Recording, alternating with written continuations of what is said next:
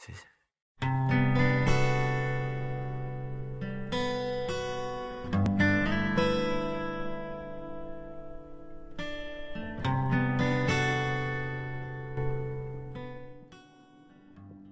花了一个小时，把这篇文章码到电脑上，点击分享的那一刻，是想让更多人慢下来，抱抱自己的青春。我是一个典型的学霸，高中时候长得不帅，爱学习，每天抱着书，连过马路，嘴里都念叨着党的几大职能。和工业革命的影响。高中三年攒下了几十个笔记本，几十个错题本，但是贴在桌角鼓励自己的矫情到极致的便利贴，就有三本多。上课认真听讲，十分钟的课间跑去图书馆，来回各用一分钟，其余八分钟都在做算术题或者背书。放学后，第一个冲到食堂，三分钟解决晚饭，回来继续看书。考第一，拿满分，上北大，全部如愿以偿。我一直觉得学霸的生活真的好累，只有跟你的爱情，像是一颗酸酸甜甜的小小话梅糖。我来自北方的小城市，你来自威海。我们都选择在天津的一所高中读书，不是因为缘分之类的鬼话，而是因为它升学率高，或者天津比我们的出生地考生要少，压力相对小一些。我第一次知道你的时候，是高二上学期，那是个严寒的冬季。外面下着很大的雪，路上的人走得很慢。我抱着一摞书，匆匆忙忙地赶到考场。上楼梯的时候，看见了你。时至今日，我还记得，你把头发扎上去，在头顶盘成一个圆，很长的围脖垂着你的膝盖，是那种墨绿的颜色。你穿了贴身的牛仔裤，大概是因为你的身材好吧？那时候我还不知道你是学跳舞的，只觉得你那种清纯的样子挺好看的。我确定你没多看我一眼。后来我们被分去了不同的教室考试，因为你是理科生，而我是文科生。再后来，我第一次没考全校第一，忘记交代了。我是整个高中都知道的三好学生，长得还算说得过去。平时嘛，穿校服，干干净净，成绩好到总考年级第一。我路过的地方，总有学妹趴在窗户上，隔着窗户，我都可以听到他们的尖叫。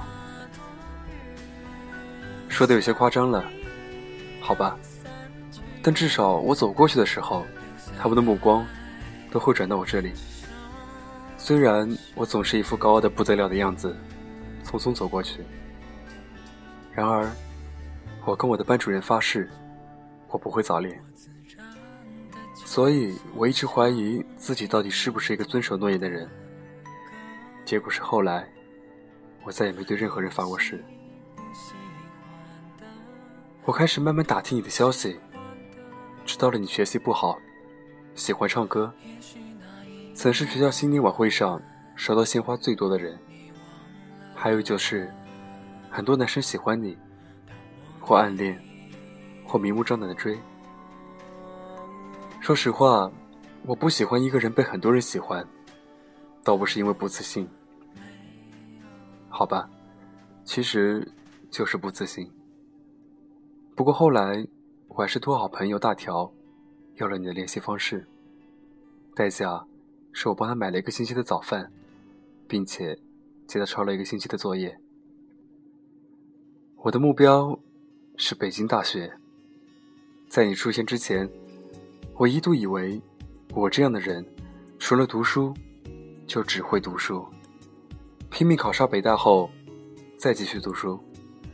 所以，当那些喜欢你的男生为了你而打球赛，或者打群架的时候，我真被班主任和年级主任助你保护着。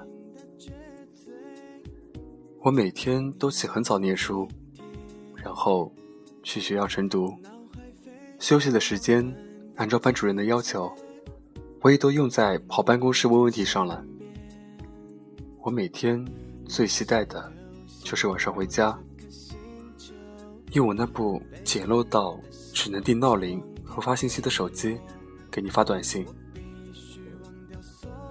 我们话题的扩展，还是因为你说要学业水平测试了，要我给你讲地理。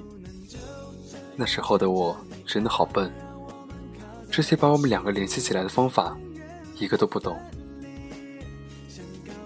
你借着你是理科生的缘由，问了我好多在我看起来很白痴的问题。你说你喜欢我跟你皱眉，你好像还说。你有点喜欢我。那天，我绕操场跑了二十圈。回家后，只要想起你，我就用冷水洗脸。所以那天晚上，洗手间的灯被我开开关关搞坏了。学霸谈恋爱，简直就是犯罪。我那时候的心里，就像是跟你在暗调的路灯下接吻，然后突然被爸妈拿手电筒。照亮发现。后来一到课间，我就跑去你的教室门口等你，然后嘴上说你笨，心里美美的给你讲题。打上课铃后，我再快步跑回楼上我的教室里。就这样，我们的距离慢慢变成两个楼层，两道题，两个眼神。再后来，很自然的，你也再不去逛街了。而是跟我一起泡图书馆，用十分钟时间吃饭，然后抱着大摞小摞的书和复习资料，跑到图书馆找我。我们面对面坐着，我学历史，你学物理，时不时抬个头，不吭声，默默笑。所以，我们相遇更多的地方，变成了老师办公室和图书馆。你从一个不是很爱学习的女孩，变成了班级评选里最爱问问题的和进步最快的人。我时常害怕你身边的朋友用异样的眼神看你，觉得你突然好装逼。可是你告诉我，你不怕。我觉得我们相处时最浪漫的事，不是你对我说你喜欢我，而是你说你想为了我考清华。你说：“听说清华和北大就隔着一条街，这样你出了校门就可以看到我。如果我也站在校门口的话，虽然你和清华之间隔了三百个人，我一直觉得我们的组合简直就像偶像剧。一个学习很好的男生遇到了个学习不好又疯疯闹闹的女孩。”最后，女孩为了这个只知道读书的书呆子，放弃了身边所有的男孩。我甚至一度觉得，这是我想厮守的爱情。直到有一天，在图书馆，我正在算一道很难的数学题，你突然对我说：“喂，我准备复读了。”我睁着大大的眼睛看着你。不知道说什么。那是距离高考没几个月的时候，天气已经开始闷热了。我穿着白色底和蓝色领子的半袖校服，胸口有红色校徽。我把袖子卷起来，额头上贴着一张用凉水浸湿的纸巾，桌上还放着一罐冰镇可乐。你说这话的时候，低着头，没有太多表情。我问你怎么想的，我没逼着你或者要求你上清华，你说让我等你，你要考清华。那时候我笑了，我猜我那种无奈的笑一定很好看。那种看着你却拿你没办法，觉得你在胡思乱想的样子。不过，你确实是我喜欢的那种女孩子，做事情很利落。你说你要复读后的第二天就消失了。打听之后，听说你收拾好所有东西要回威海了，在这里办的休学。我疯了一样找你，看你课桌空空荡荡，跑去你家楼下，让路人以为我是疯子，大喊你的名字。敲半天门没人应，就干脆坐在门口等一个晚上。你最好的朋友。让我别再联系你，可我就是不听。我找遍了几乎所有和你有关的人和地方。后来，班主任和校长教训我，说我不理智、不懂事、没有大局意识和长远视角。没有你在，生活就是巨他妈的高考和巨他妈的青春。那些日子你都忘了吗？某个下着鹅毛大雪的冬日早晨五点钟。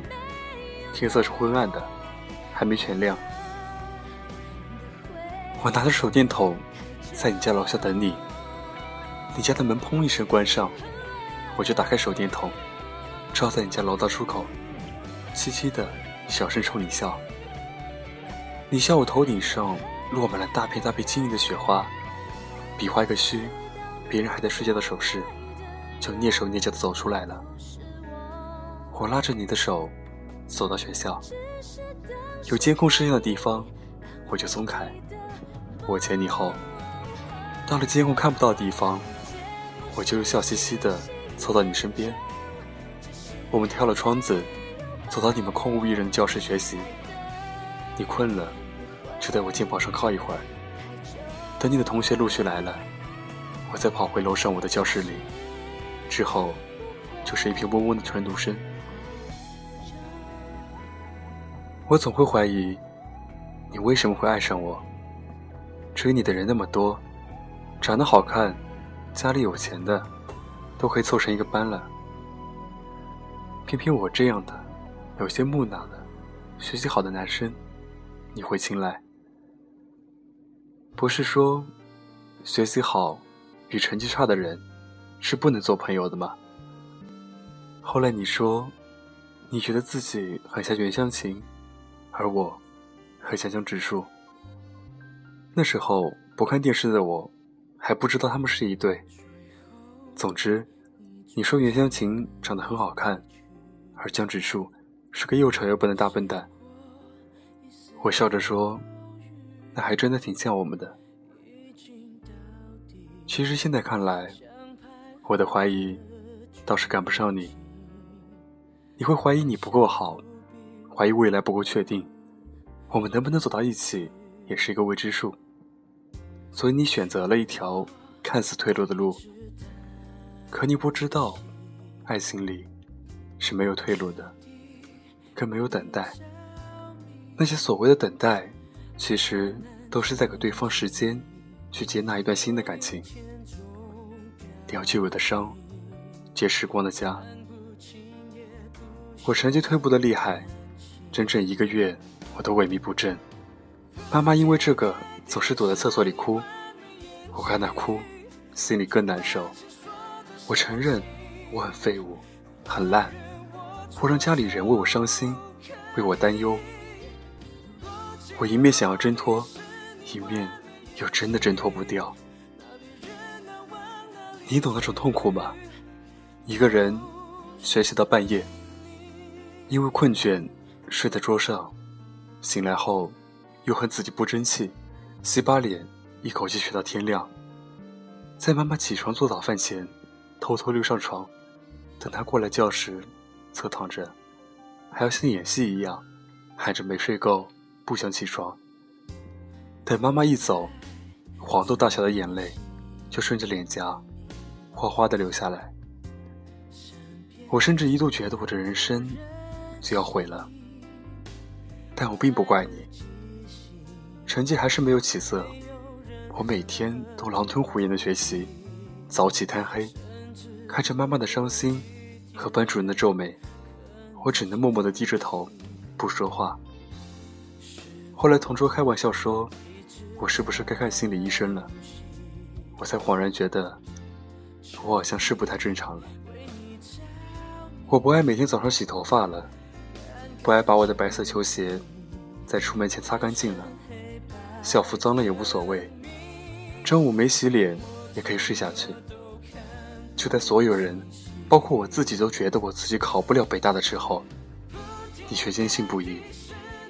你总用陌生号码给我发信息，说别着急，别灰心。或者你心情好的时候，回忆一下，说别丢了梦想。我没回过你，甚至没问你在哪里，你还好吗？还是跟以前一样，被很多人追吗？在我每天开着台灯，熬到半夜，甚至在椅子上昏睡过去的时候，在我每天早上靠站立听课保持清醒的时候，在我每天用咖啡和哑铃来刺激自己的时候，你都不在我身边啊！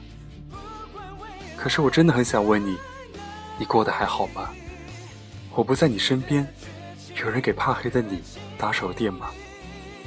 你一定还是不爱吃蔬菜，可是嘴里溃疡了，有人逼着你吃蔬菜，补充维生素吗？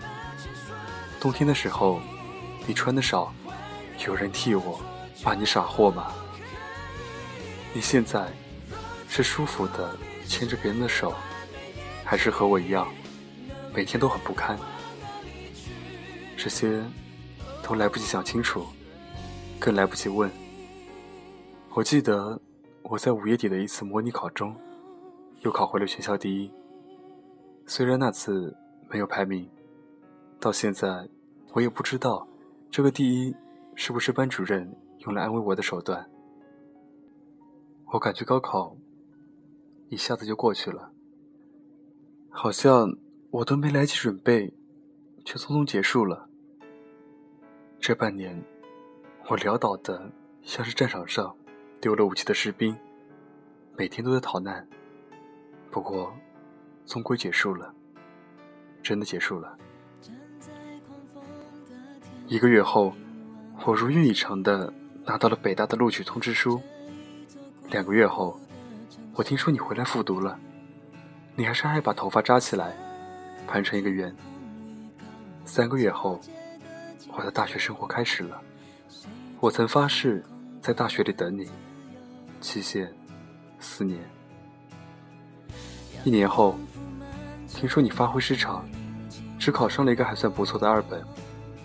这次你没犹豫，走了。一年半后，无意间翻开你的微博，那些合影里的你看起来幸福极了，只是男主人公不是我。我还挺傻的。手机里存着你的号码，厚脸皮的不删除，备注里的两个字，我羞愧的不敢说出来。我真的挺傻的。你送我的手链，我一直戴在手上。朋友都说难看、幼稚、过时了，我却只是低头，尴尬一笑。我就是挺傻的。一个晚上，翻了你男朋友的所有微博，想看看。他到底哪里比我好？翻到每一条你们在一起很开心的微博，都会用小号在底下悄悄点个赞。他说你生病了，天天撒娇，麻烦他的微博里。我留言说你不爱喝药，多给你买些水果。你不爱吃苹果，就削了皮打成苹果汁，你最爱喝了。后来那个暑假，我一个人躲在家里，拒绝了所有实习邀请和实践活动，放着《恶作剧之吻》的碟片看了十几遍。我手里攥着当年写给你说永远在一起的情书，泪流不止。电视里袁孝琴的声音很大很好听，我却泣不成声。模糊的视线里，他们总是抱在一起。我知道，青春里有很多奇形怪状的爱情。甚至有些都不算是爱情，它们扭曲着，占据着我们不可磨灭的记忆。我站在岁月的巨大窗口下，所有在我不懂事的年纪里遇到的人、发生的事，都以无声的方式腐烂，随着我背后轰然倒塌的青春，一起埋葬在这座不朽的城市里。朋友劝我把你写进小说里，我说，你对我来说，哪里只是故事啊？现在的我。慢慢曝光在电视节目里、报纸上、新闻里，总有人问我初恋发生在什么时候。我好像从不避讳的讲，初中时有过一段爱慕和冲动，在高中时则有过一次认真的心动。匆匆那年，有一个公主，她唱歌很好听。新年联欢晚会上，我坐在台下。看她又跳又唱，感觉自己像极了丑小鸭。他笨到偏偏要编个鬼理由，说喜欢智商高的男孩，所以跟我在一起。说什么他是袁湘琴，我是江直树。这么多年，我一直承认他是我的初恋。写到这里，好像一下回到我给的讲题。他说：“给我考清华的轻松岁月。”老校区，破旧不堪。图书馆里，他坐在我对面，偷偷的看我。那真是再好不过的时光了。世界那么大，让我遇见你；时间那么长，从未再见你。没什么会是生命的全部，包括生命本身。有任何想对我说的话，可以关注我的新浪微博，搜索“沉默”。那么晚安，祝你有个好梦，我们下期再见。一转的生活，长得不可得的城市。和失无所失的爱情，你听碎了所有人间喜剧。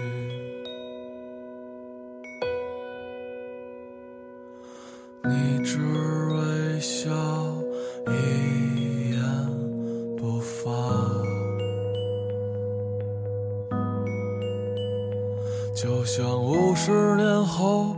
那次四目相对啊，你蒙上物是人非的眼睛，那是没有离别的风景。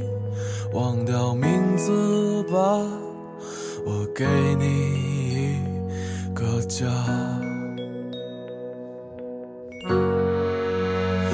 喊我们结婚，在稻城冰雪融化的早晨。哦，喊我们结婚，在布满星辰斑斓的黄昏。哦，喊我们结婚。发生过的梦都做完，忘掉那些过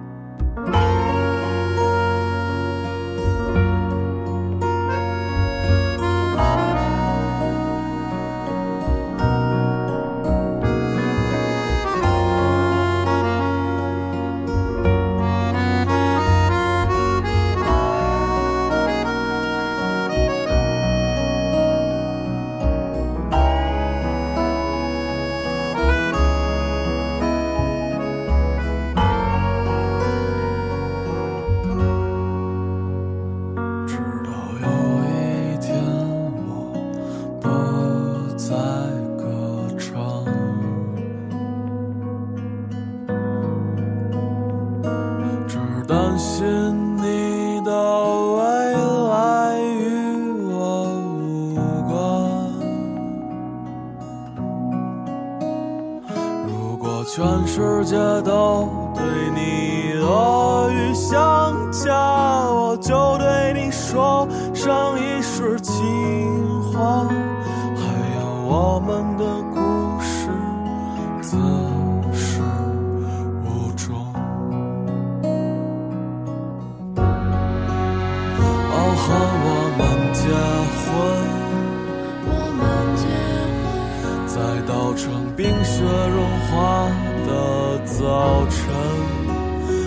我们结婚。我们结婚，在布满星辰斑斓的黄昏，傲寒我们结婚，我们结婚，让没发生过的梦都做完，忘掉那些过错和不被原谅的情。